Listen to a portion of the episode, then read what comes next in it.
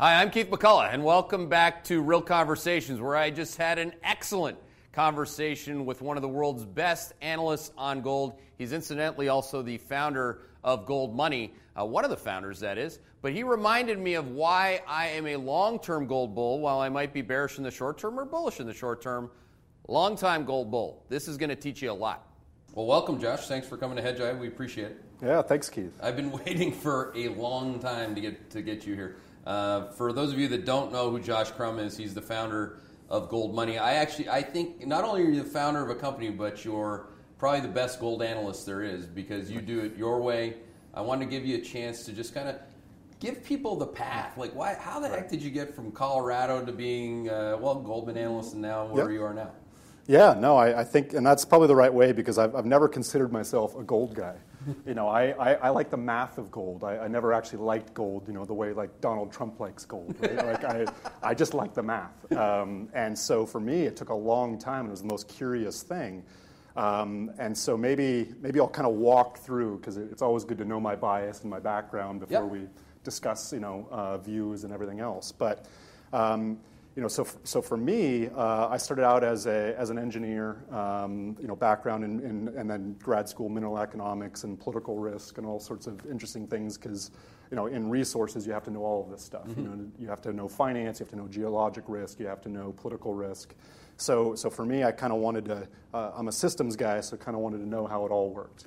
Um, but the, the way I actually came to gold, um, even as a Colorado School of Mines engineer, economics department, geology department, they teach you that gold is worthless. You know, They do. gold, gold is this. You know, focus on something useful for society, zinc or copper or coal or something, right? So, so even there, they don't understand gold. So which I mean, may, maybe now, but but certainly when I was in school and Yeah. you know the late '90s, early 2000s, um, you know, and, and this is when all commodities were like in their nuclear winter, right? But this is, I mean, the Colorado School of Mines is a, a very reputable place, if not Yeah. one of the most reputable places.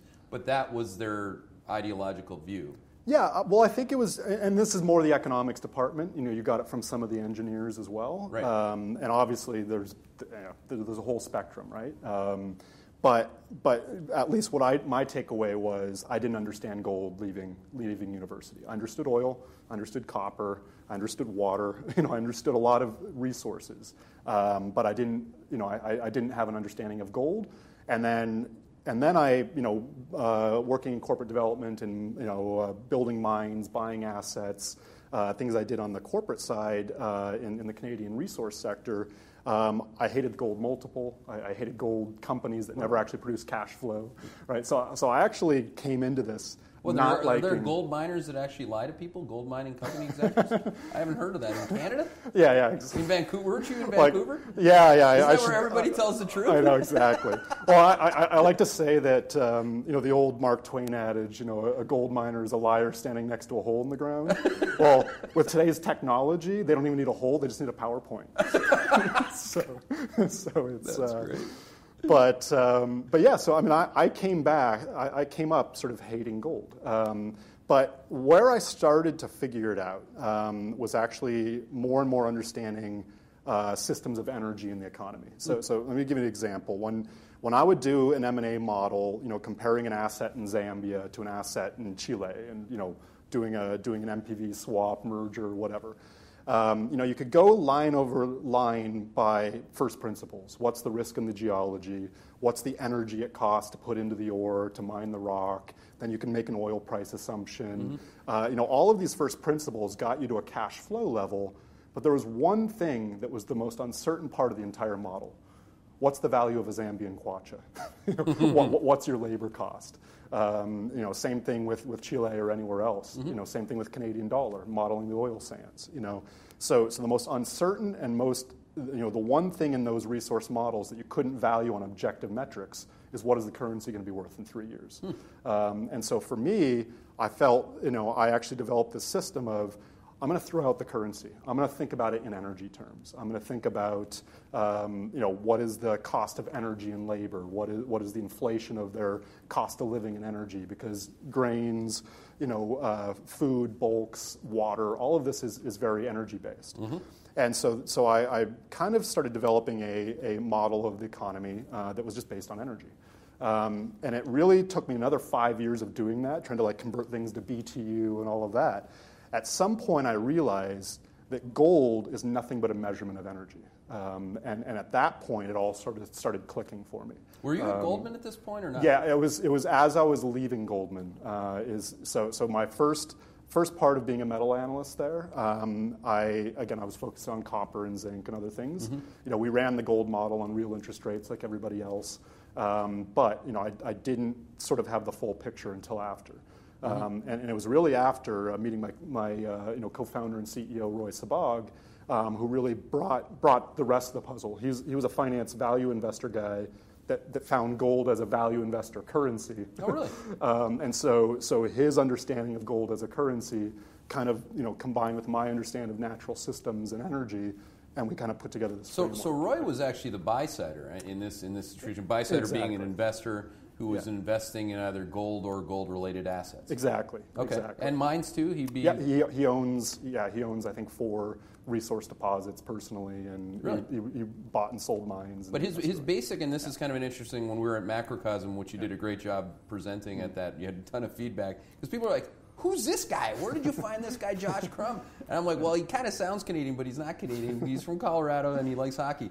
He's but but you're you're perfect there. And and, and one major value investor, David Einhorn, said the same thing. He believes that gold is a currency Mm-hmm. uh, or a store of value and or both. I mean, can you Exactly. you know once you got to that point which I believe a lot of people, and correct me if I'm wrong, but I don't believe a lot of people believe it, that it's a a currency or Right. b a store of value. right. You, what what at what point was that in your in your life? Yeah, so I, I think it was really actually the, the, the actual point that I really figured out the store of value function. The energy Uh, function. the energy function is you go. Th- so, so what's the fundamental of commodity volatility? The, the fundamental of commodity volatility is storage. Mm-hmm. So what's the most volatile uh, commodity? Electricity. What's the least volatile commodity? Gold. And, and if, so, so putting, to, putting aside any views of money or theories or all of this, let's just look at the objective math looking backwards. Um, gold has currency like volatility. It doesn't have copper volatility, it doesn't have equity volatility. It does in its tails, um, and, and, and you know, we're going to put out a whole report on that. But, but for the most part, it, it's you know, every day that it's moving, it's moving just like the euro is moving, or it's, Yep. it, it's moving with, with currency like volatility in, on interday. Um, and so, and so uh, wha- but, but back to that spectrum of commodities. So you have you know, flow or OPEX commodities like electricity, you know, and then you've got natural gas, you've got oil, and then you start getting into the more, uh, and then you have you know something like coal, and then you have the more capex commodities, uh, things that last longer and easier to store. You get into you know aluminum and copper, uh, and then eventually you get to gold. And so what the fundamental, oh, sorry, and grains is a flow commodity as well because the, the cost of storage and, and decay. So so uh, what you know, what, why is so? This is all fundamental stuff. This has nothing to do with economics. This is physics. This is um, there's a cost of, of production and there's a cost of carry that's quite volatile because it's expensive. It's expensive to store electricity. It's expensive to store bulky, you know, low value grains because they rot. So, so I kind of boil everything in the economy down to two, uh, you know, two or three things. One is the energy cost of production and the energy cost of storage, which is your carry or your decay. Um, and so, so gold became natural money because it lasts forever. It, it, has a very high, relative to everything else, because it's scarce, it's got the highest energy cost of all of these different things to produce. So its replacements, its replacement cost or its, its, um, you know, its value basis um, is, is an energy, uh, about 70% energy, pure energy flow to create, create gold. Um, you know, so, so I, I brought some gold, you know, gold with you. So, um, you know, hold, hold it in your hand here. So, so each one of these is 10 grams. Um, so, so you know, you've Each got one of these little. This is 10 grams of gold. yeah, and, and, and even a high grade, you know, one gram per ton uh, deposit, you know, that's that's 10 tons of rocks uh, moving. So it's Just a very the one. just just for this this one. And so so what that what that means is that's extremely energy intensive. But once you mine it, it lasts forever.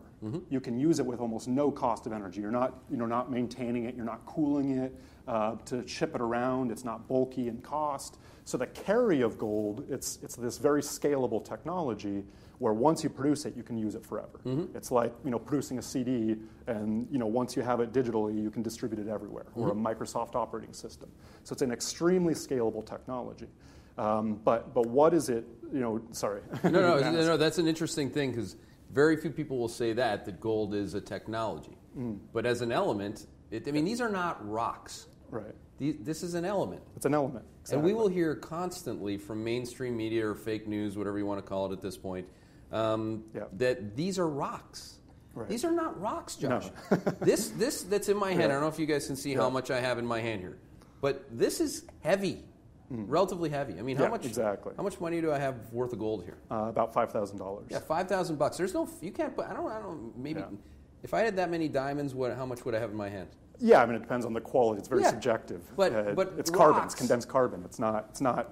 It doesn't have the same scarcity. I mean, how about yellow snow? If I had that, I mean, the reality is that there's a lot of storytelling about Exactly, this, yeah. and that's a that's another key, um, you know, part of the pun, but key element of your Right. view is that it's an actual element, Yeah, exactly. It's it and, and- technology. Yeah, and, and, and I think um, so, so. So if you think about that that carry function um, and and why that makes it good money, is because the the marginal transaction cost to use it as money to swap it. So, so people always um, use you know th- they use that analogy or, or that story.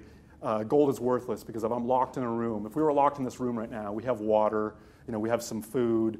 Uh, this gold is the most, the, the, the most worthless thing in here because we can't do anything with it, right? We, we don't burn it, we don't eat it. Um, when was the last time you ate a hundred dollar bill? you know, what time? When you know, maybe you can burn it for fire, so it has some utility there. But, but, but you know, money is not supposed to have uh, consumption utility. It's supposed to have lasting utility. That's all. That, that's its one function. Is it's supposed to last. Well, when you talk in your terms, which I think is the most important thing for um, certainly our viewership or audience or a broader one, people are actually trying to learn is store of value has to have certain attributes. Yep. Store of value, like you have to start with that. I mean, if something's a store of value, no, you don't have to eat it. yeah. Yeah. Exactly. Okay, so store of value, like go on from there. How do you build the case now into gold money? And you know, Right. I, I don't, I don't think everyone knows Hmm. functionally what. For those of you who don't know what gold money is, you know, they have actual gold money cards. Um, So maybe I don't know if that's a good spot to start, Sure. but you know how you'd explain. Yeah, maybe I'll finish. I mean, you know, sorry, I, w- I w- I won't uh, talk about the company yet. I'll finish finish the gold story here yeah, for yeah, a no, second. it's perfect. Fine, yeah. but because I because realistically, that's the most important thing. You know, we we built a business because we we really believe in the philosophy and the, the, the you know the the knowledge that we have about gold being a very useful uh, currency. And so so we built a business to do that. But but uh, you know, I, maybe just finished you know uh, on on on the importance of understanding it as a money stock rather than a commodity flow. So so all commodities. Uh, it doesn't matter, uh, again, electricity to oil to, to grains. Um, they all are anchored in their cost function, right? Their marginal cost. But that's not their volatility. Their, their co- you know, other than the currency component, which is you know, moving wildly, uh, again, the, the energy to put into the earth, that's not changing that much. Uh, you know, that geology is not changing at all, you know, at least on any meaningful time scale. We can measure and map it, too. Yeah, so, so this is all very objective math. That's what, you know, getting back to, I like the math of gold. It's, it's actually pretty simple. It's, it's got this sort of deep simplicity in that, you know, the, the cost function is, is, is, is very energy-based and it doesn't change. Where the volatility comes from is the, is the, is the cycle. It's the demand for it. It's the, uh, you know, the, the, um, the inventories, the capacity, and of course, when you get lower inventories and lower capacity, things get more volatile, right? You go into backwardation. You have, you know, you, you get scarcity. You have people bidding for copper, um, you know, and, and bid up the price. But every commodity function has this discount of storage and decay. You know, how much it costs to store and how much the grain rots or the, you know, electricity can't be stored. All of that. So that that's the downside to your marginal cost. The upside is when it's scarce and people are, you know, are, are bidding a premium. So that whole volatility has nothing to do with the cost where it's anchored. It's the, it's the demand and the cycle. Now, gold is completely different because gold is a, is a money stock that just keeps accumulating and accumulating. So there's now $7 trillion, you know, roughly, worth of gold money stock and inventory. So the latest flow numbers from you know, India or China, or the latest you know, um, flow numbers of the ETF, are actually fairly uh, irrelevant. But that's all we're reported on. We're, we're, told that you know people want to bean count gold like it's oil or copper because they want to adhere to the old linear supply and demand yeah, model of a commodity. Exactly. But but but the but it, you're you're you're not just the availability isn't just this year's production. It's the last 5,000 years production. so, so, so the actual inventory volatility is extremely low. So that's the 7 trillion that you're talking about. Exactly. How do you get to that 7 trillion? So that, that was a study, um, the original gold money. Um, so, so, so, the company that, that Roy and I founded was called BitGold, and we acquired uh, James Turk's gold money. But James Turk did a, did a study, I think, uh, I want to say about 10 years ago, on, on what, the, what the money stock is, which is typically at, referenced in a lot of the academic studies. Yep. Um, and, it, and it, it's roughly around uh, $7 trillion. So gold. gold mined, gold in circulation, the total yeah. nut is 7 trillion. Yeah, and so you're adding maybe 2% a year, you know, something like that. So it's it's That's not way to think about it. Yeah, okay. exactly. Which is, you know, coincidentally is also a population growth number. It's it's an, it's an inflation target number. There's a lot of reasons for this that, that, are based in you know based in the natural world. Well, if you I mean if you extend that to fractal math, I mean. You call these similar sets. So mm there's similar sets. If you believe that it's part of the natural world, then there's yeah. a lot of similar sets or different things that are repeating, including population growth, sure. that uh, end up not dissimilar in the end. Exactly. I mean, it's exactly. kind of an interesting. Um, t- that's very interesting. Two percent yeah. population growth. Yeah. And two percent. Uh, I mean, it was a little more volatile the last few years because our currencies have been so volatile, and yep. then you had all this new mine supply, and you know, th- you know, th- there's volatility in that. But I'm talking about you know a very well. long. Well, what trend. you're saying is that actually there's the cost and then there's the volatility. So you're right. separating them anyway. Exactly. You want to establish yeah. the base. The anchor, yeah, yeah. The, the, the, value, the, the, the, theory of value. Or, and then the volatility yeah. component. That is it, so. Talk about that. Yeah. So the volatility component is is is essentially a currency volatility component. Yes. Um, and so, but it's it's not quite so simple that gold is is absolutely constant. You know. Um, because there's an energy component. Um, yep. uh, so, so, the, so the, the, the, the, again, the value replacement is an energy basis. So if we have a fundamental shift, you know, a sort of a phase shift or a supply shift in, in energy, you know, like we did in shale, um, that will actually change the, the, the energy component of, of gold. Mm-hmm. But then the volatility is the currency component, which is um, how much am I getting paid to use currency versus you know no yield but constant in gold. Yep. Um, and so, so a lot of people say, you know, currency has value because of government decree, because you pay your taxes, because the military.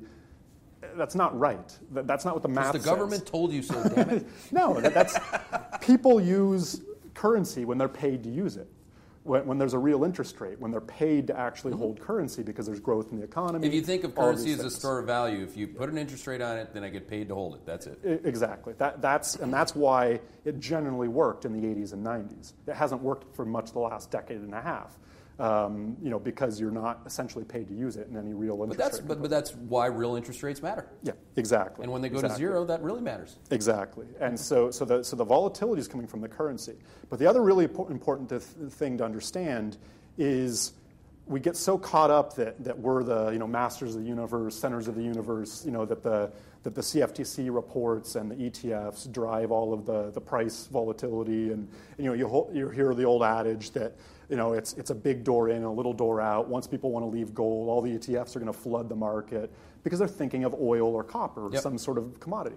But that, that's actually not true. So there's, there's about, a, you know, about um, you know, one ton of gold a year is consumed in bars and coins. Um, and the ETF you know, fluctuates not that big you know, compared to that.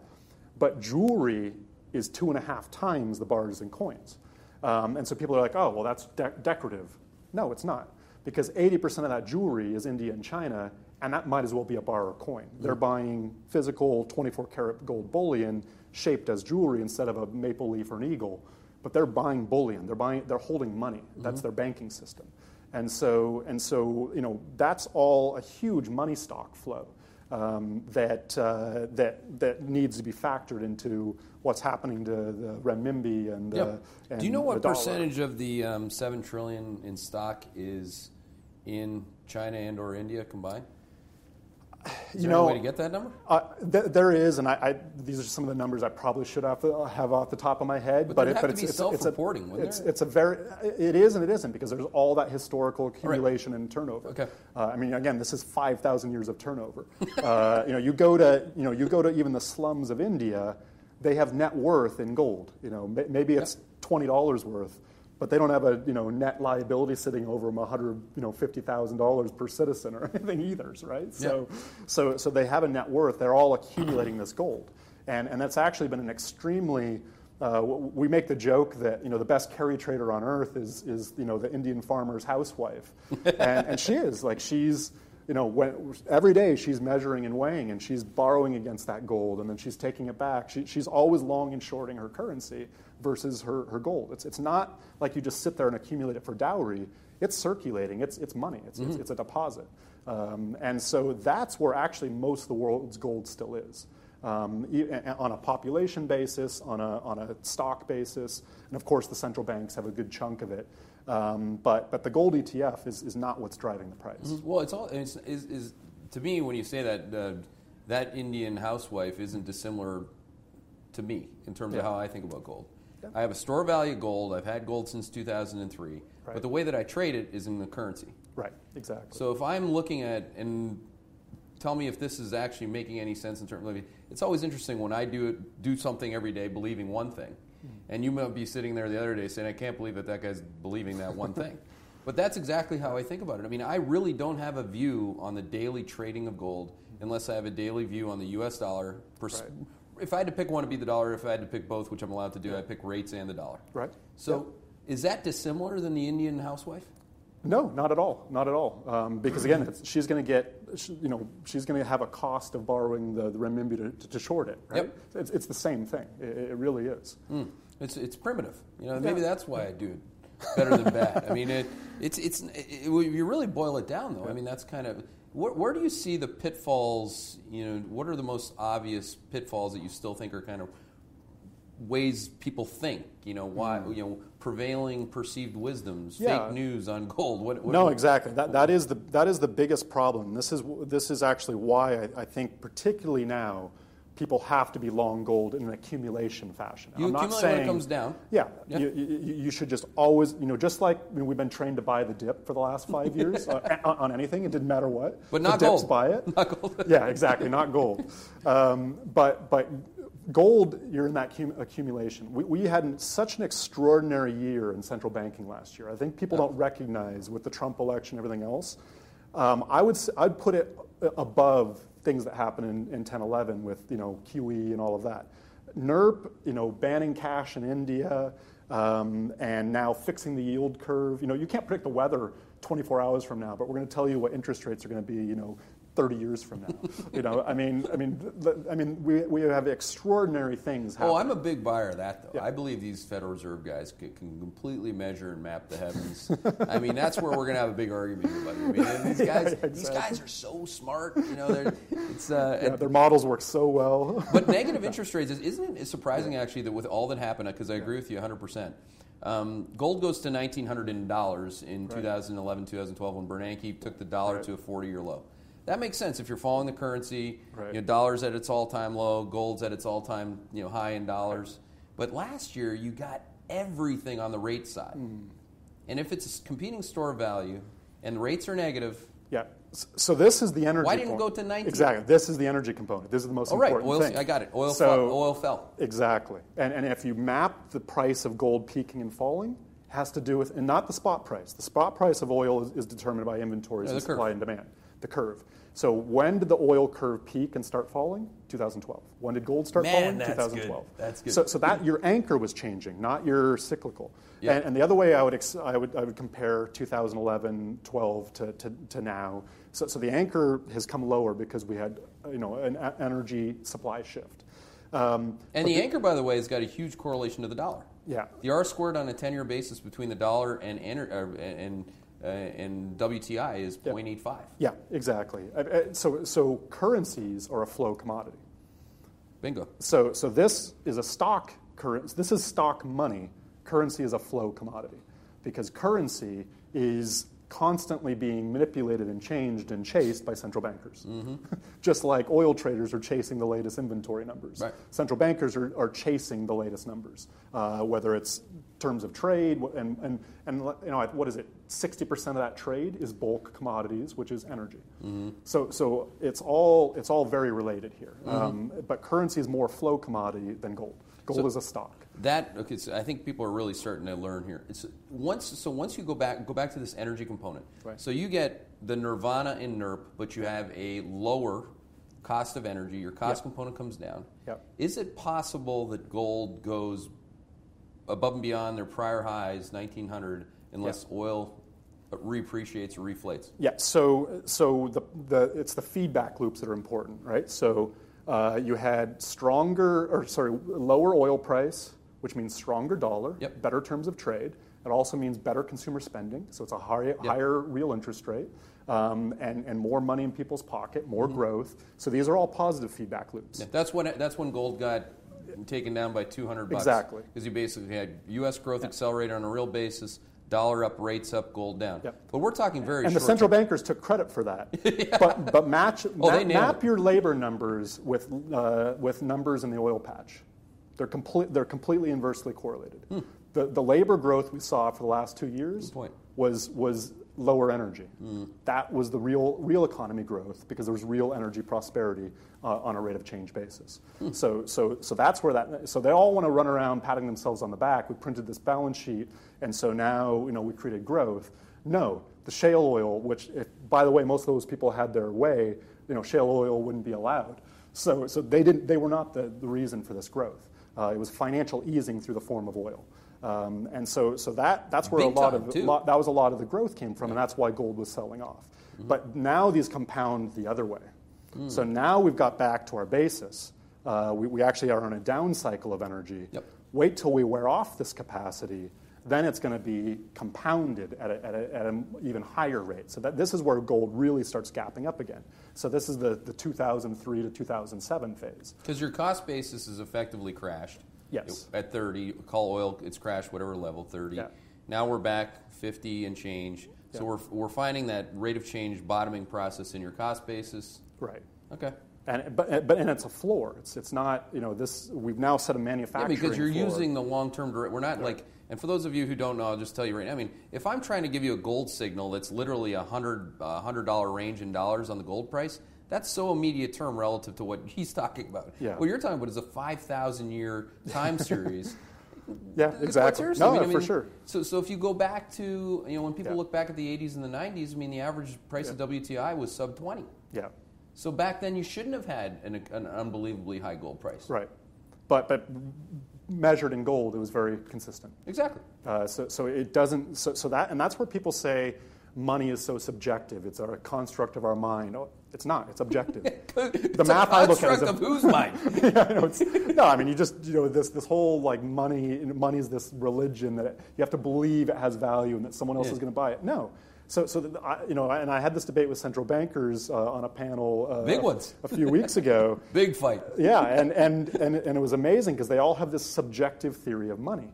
Uh, just because their models are more and more wrong doesn't make the economy more and more subjective. Or gold subjective. Yeah, I mean, exactly. like a, you know, I look at objective reality. I'm an engineer. I, I look at I look at math, and Yeah. I look at you know the objective function in markets, not the subjective and the manipulative function. And so, because you know, over time those reconcile. Um, and so, uh, so, so if you, what, what I was saying to them is, the best proof of gold ever is the fact that it has been demonetized for the last 40 years, and it still works. So it wasn't their decree. It wasn't the gold standard. It wasn't the Bank of England. It was. It wasn't. It wasn't. None of them actually made gold work. Gold worked with or without them. That's the most important fact we've had. Because if you take, so we did a report for Back to the Future for Marty McFly, um, where we said, you know, what are the price differences between 1985 and 30 years later in 2015 when he landed? And we started with the Big Mac index. And uh, gram for gram, a Big Mac costs exactly the same as it did in 1985. We looked at housing, we looked at education, we looked at uh, we looked at you know his truck, you know his really cool black Toyota truck. You know we looked at like all of these things, a movie ticket, you know pure service economy. all of them, gram for gram, gold held its value. Mm-hmm. Now, within a cycle, that's not true because of energy, because of flow of commodity, of currency. So within a cycle, we don't know. But through cycles, gold holds its value, which Mm-hmm. is the most important point. People in, in the U.S. in particular, just if only because it's been beaten into them to the point that they ha- almost have to believe it. But they'll believe that for stocks. Right. Jeremy Siegel blasts that into their head, but stocks, you know, for the long run, ah, long run. You know, it's like you can yell it, you can scream it, he can, and it'll only, it'll only, people only believe it once after stocks have gone up. But why don't they believe that in gold when the, when Yeah. the numbers are much more obvious? No, I, exactly. The, again, there's this deep simplicity to it. It's, it's, it's, this isn't rocket science, right? Like the, this, this is, you know. But why? It's, how can an we, element. as a population, or certainly as a profession, forget the population. I mean, Yeah. you know, we don't want to like go you know, and, and say that every human being should understand this implicitly. Right. But why do you think we, as a profession, are so bad at understanding the objective fact here? So, so the, the because it benefits us. Uh, us being one percent finance Wall Street. guys, this is sucking money up to us. The system. So, so this is actually not good for us. Um, and, and, and so this is this is where you know uh, you know if, if a portfolio manager, sort of middle America portfolio manager, recommends gold, that's scaring somebody. That means they won't buy an equity at you Yeah. know it, it's 99th percentile valuation. Um, so that that is bad. They then don't get the commission. They don't get the ticket. The the the, the incentive of the financial system is to get paid, um, and you don't get paid with gold. You just stay even. Um, and your clients won't be paying a premium to you in the short run for something that's worth less in the long run. So, so, the, so for us, there is an incentive to not like gold. So what I, what I always say is when I'm pitching my business or talking to people, you know, the CEO gets it, the taxi driver gets it, all the guys in the middle don't get it, uh, you know, of a financial institution. No way. I right? mean, Like- and you worked at Goldman Sachs. Yeah. I mean, that, that Yeah. Did, did, did people understand that then? A little bit. I mean, some group- people I for sure. yeah, I mean, now I a lot of you have led the Blankfein was a, a gold trader. You know, Cohn was an aluminum trader. Uh, like, there's a lot of commodities within Do you, within do you think Cohn? I mean, Cohn's a pra- practical guy. I mean, he's not a um, Rhodes scholar, but he's a practical guy. Yeah. He understands uh, a lot more than I think people give him credit for. Yeah. Do you think that he could infuse in his new role, you know, a pro gold, a, a progressive gold? I don't- think with the right information, yes. Um, I, I don't think they they have it to this level. I think they, you know, I, I think he's someone, and a lot of Trump's administration, by the way, generally understands gold like an Yeah. Austrian economist would. Mm-hmm. Um, you know that, that it works. They understand the math backward looking. Mm-hmm. Um, it's not just some you know barbaric relic or or some like. What's a you big know, shift? I mean, fetish, when you look at like you know the, the regime of Larry Summers, Ben Bernanke, you know all their outcroppings. I mean, the reality is that they don't get it. No, no. Well, they don't also don't get oil curves, and they don't understand anything in the physical economy. They think it's barbaric. Mm-hmm. They think infl- they think consumer inflation and and, and you know s- sorry consumer products and services drive the economy. Yeah, I met, I met with a major. Ma- I mean, I can't say his name obviously, but you'd have to like Trump would say, "Believe me." Yeah. I was in New York, major uh, CIO. He said that he had to explain to Ben Bernanke what implied volatility premiums versus discounts were. Yeah, yeah. No, it's it's um, well. This again, we won't wrote- name names, but remember the person we were with. You know, former Treasury Secretary. Yeah. and uh, and you know, talking about oil didn't get it at all. But Like, it's you no know, wonder then if you have the Josh Crumb model, which is cost and volatility, right.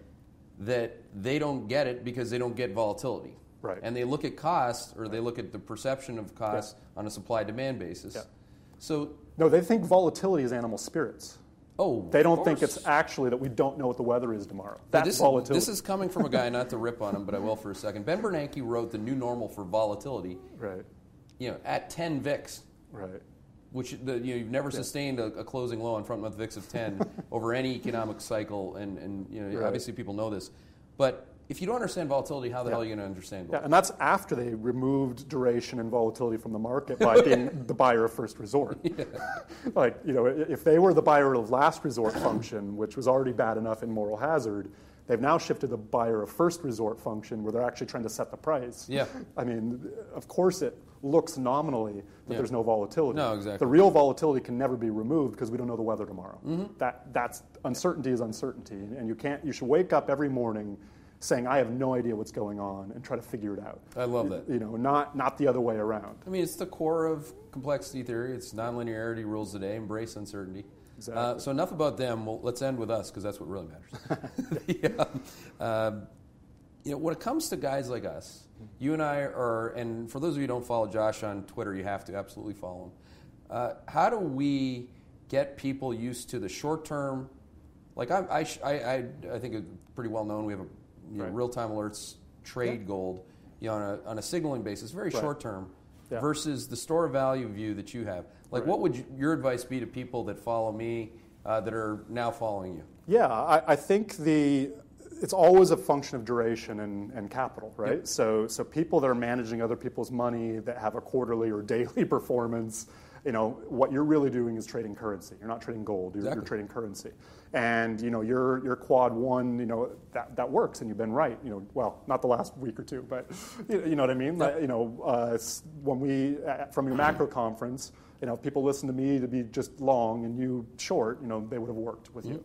And So- in the last two weeks from the low, you know, if you Yeah. listen to you long, I mean, the different durations. Is few. Yeah, and by the way, it's important for people to know. I mean, my Goldmoney card, which again, I can you get these.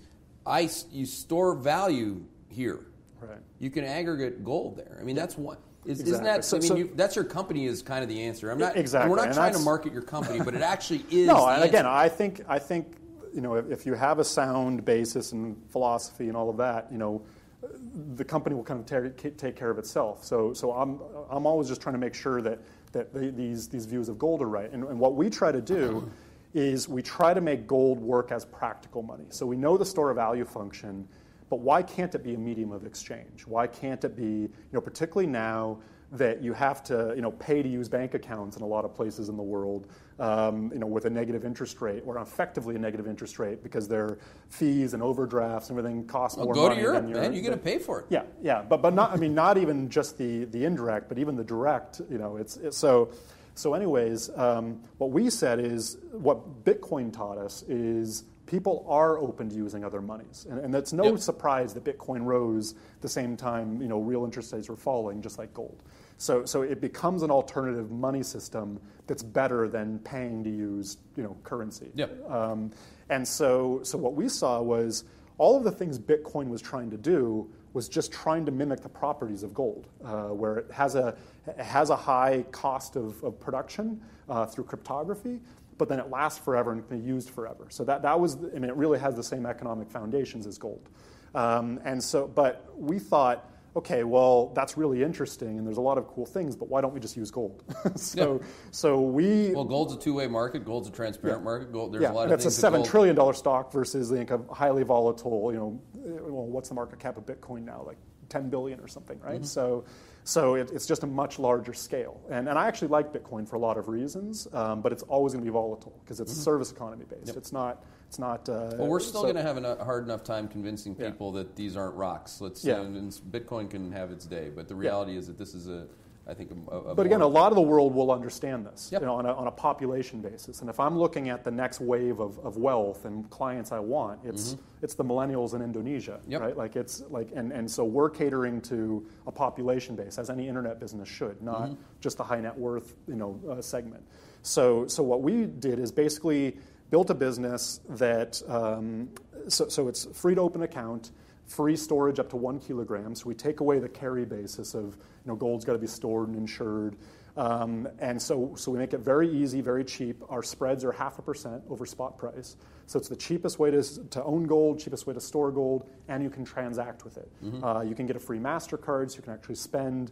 You know, I can take my Canadian credit card down here and spend it at Starbucks, and no one cares that it's Canadian dollars, right? So now we have a card where no one cares that it's gold, um, but you can use gold as your savings account. Yep. But but this gets back to the, you know, That's the what point- this is, by the way. This is a Mastercard. Yeah. You know, it's it's heavy, by the way, but it's a Mastercard, and, it, you're, you're accumulating gold. Exactly. So, so we built this, this system that made it very efficient. So all of the gold is physical, all of it's numbered bars, it's in Brinks. And what we looked at is we looked at a technology business like, like Uber, Airbnb, just you know name drop or whatever, you know, where the capacity already exists. There's already Brinks, there's already you know miners delivering bars, there's already all of that chain of integrity of where the gold comes from. How do you digitize all that capacity and make it very cheap and easy for the retail guy to, to, acce- to mm-hmm. access? So that's what we built is really a software layer on all of that infrastructure that already exists. Mm-hmm. So when you buy gold from us, we may have bought it seconds before from a gold you know, dealer with a numbered bar in Brinks. Yep. So, so we, we're just providing all that infrastructure so you know you have physical gold uh, um, underlying your entire account. And so, so that then now allows gold to function like a liquid currency, just like the Canadian dollar.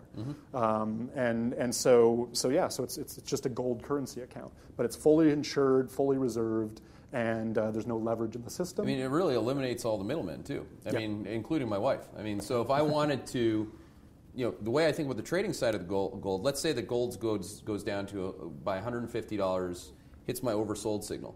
First thing I'll do is call my wife and say, "Hey, go buy this many gold coins." Or now I can put when I covered the short side of gold, I put gold, physical gold on the card. And that's. Yeah. a that's a one way that I've thought about doing it because. My wife gets annoyed when I call her in the middle of the day telling her to go buy gold coins.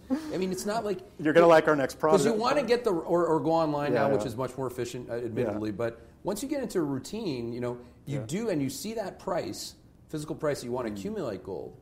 It is a pain in the ass to go get it, Right. And somebody's going to rip you off with a brokerage fee. Exactly. You know, so and that's so that's where why Roy and I started this business. Actually, is is for all you know, even if you do understand gold, it's not that easy. Like like you said. So in 2006, 2007. Um, I own a water business in Colorado. The first time I ever made money, I bought water, not gold. You know, that, that's how you think in Colorado. um, but uh, my, my one risk was political risk and what I thought was going to be a major financial crisis coming. Uh, I sold all my working capital, my water, and I bought gold. But even in Colorado, there should be, if there's one place on earth that should be really easy to buy gold, it's Colorado. It wasn't easy. You No. know, It- it's, it's not easy. Uh, unless you're in a financial center, um, it's, it's not easy to access gold. Um, and so, so we, we just wanted to make it very easy. So, so you can, you know, again, you can be a millennial in, in, you know, in, in the Philippines and be buying a dollar a day uh, and just accumulating it in our system. And, and that's, that's the way we, and that's actually my favorite use case. I don't think people should time gold because we don't know the uncertainty.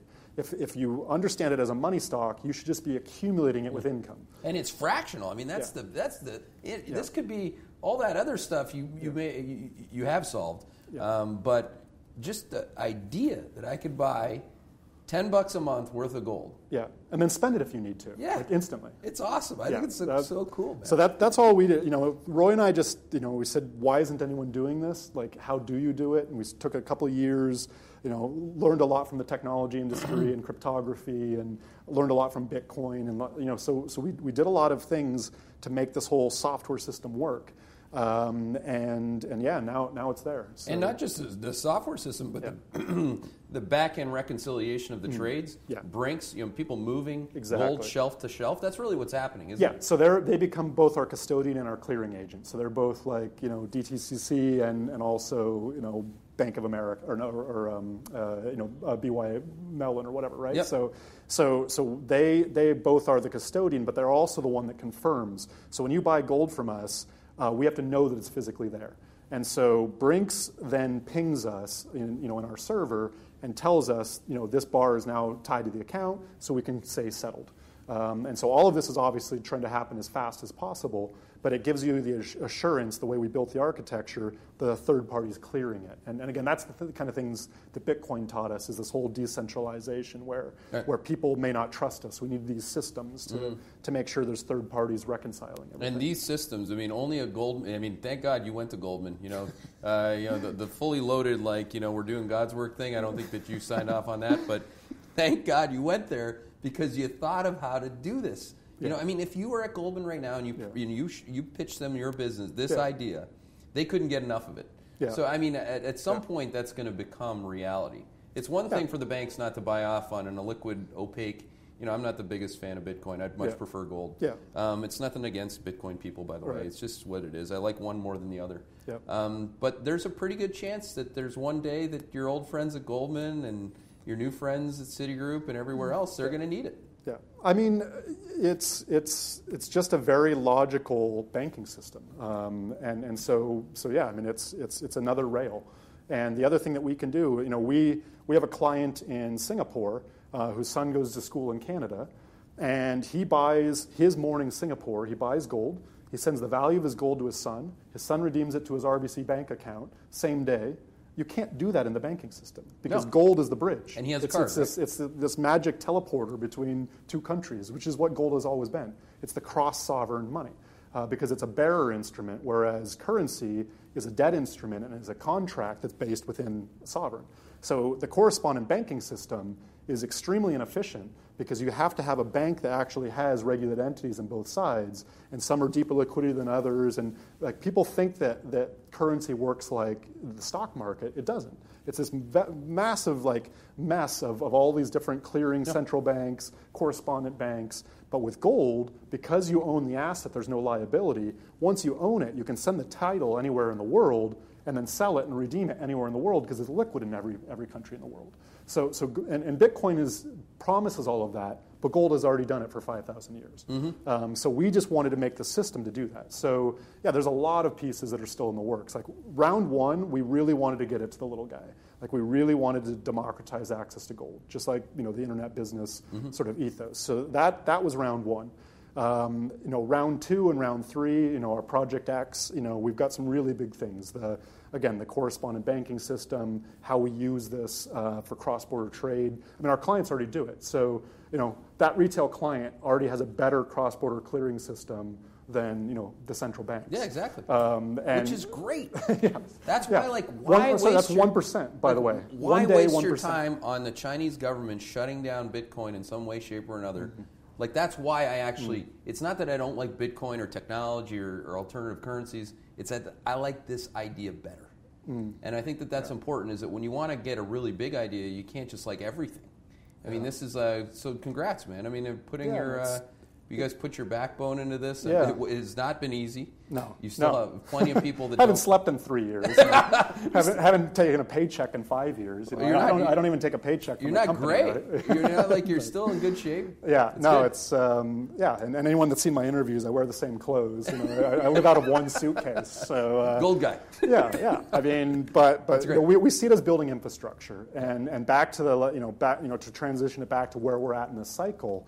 Um, you know, last year was the most extraordinary year in central banking, and I think the the so so the analogy I, I like to use is is kind of like think think about uh, even if we went down the fear trade path, like 2011, people were buying gold because of the fear of what the balance sheet might do and Yep. all of these problems. So it was kind of like I should probably change tires before the last laps of the race. Like we're past that stage.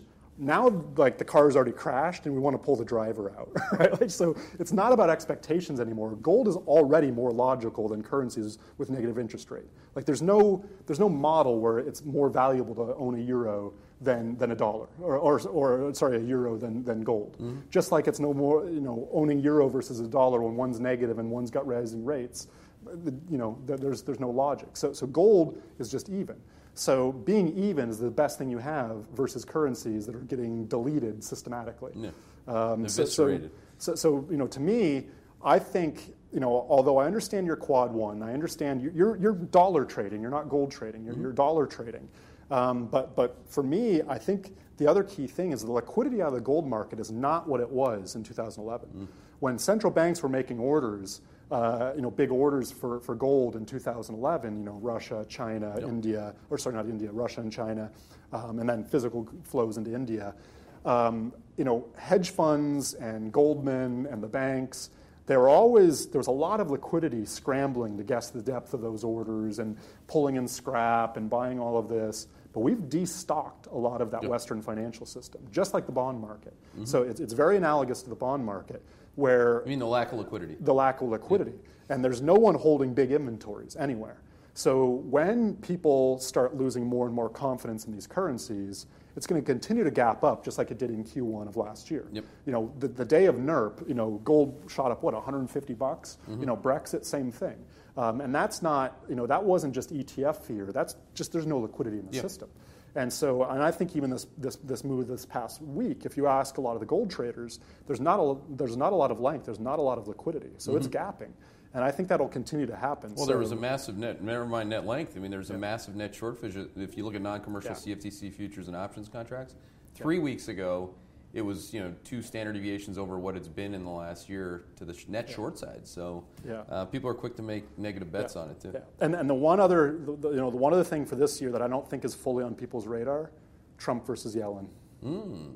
That that is a very under understood trade right now. You know, if you follow you know a lot of you know Trump's administration even on Twitter, they're they're already bashing the Fed. Um, I think you know in, in probably March, uh, your, your models are probably better than mine, but probably in March the, the PCE is going to go over two percent. Yep, we have that. Um, and so and, and obviously you know uh, you know headline has already been above two forever. you know, it's not like there's no inflation. No, we have, and we might be able to show yeah. a slide here. We just uh, our Q1 macro themes mm-hmm. deck. Theme number two is called Reflation's Peak. So you're yeah. going to get like a very spiky set of inflation data, the right. best inflation data we've seen in five years mm. uh, in the first quarter. And, and so the Fed, but, but this is the really interesting political dynamic that's, that's playing out. And I'm sure Davos, they'll all have their backroom you know, conversations and figure out how to, to confront this. But the fact is, the policies of Trump needs a weak dollar.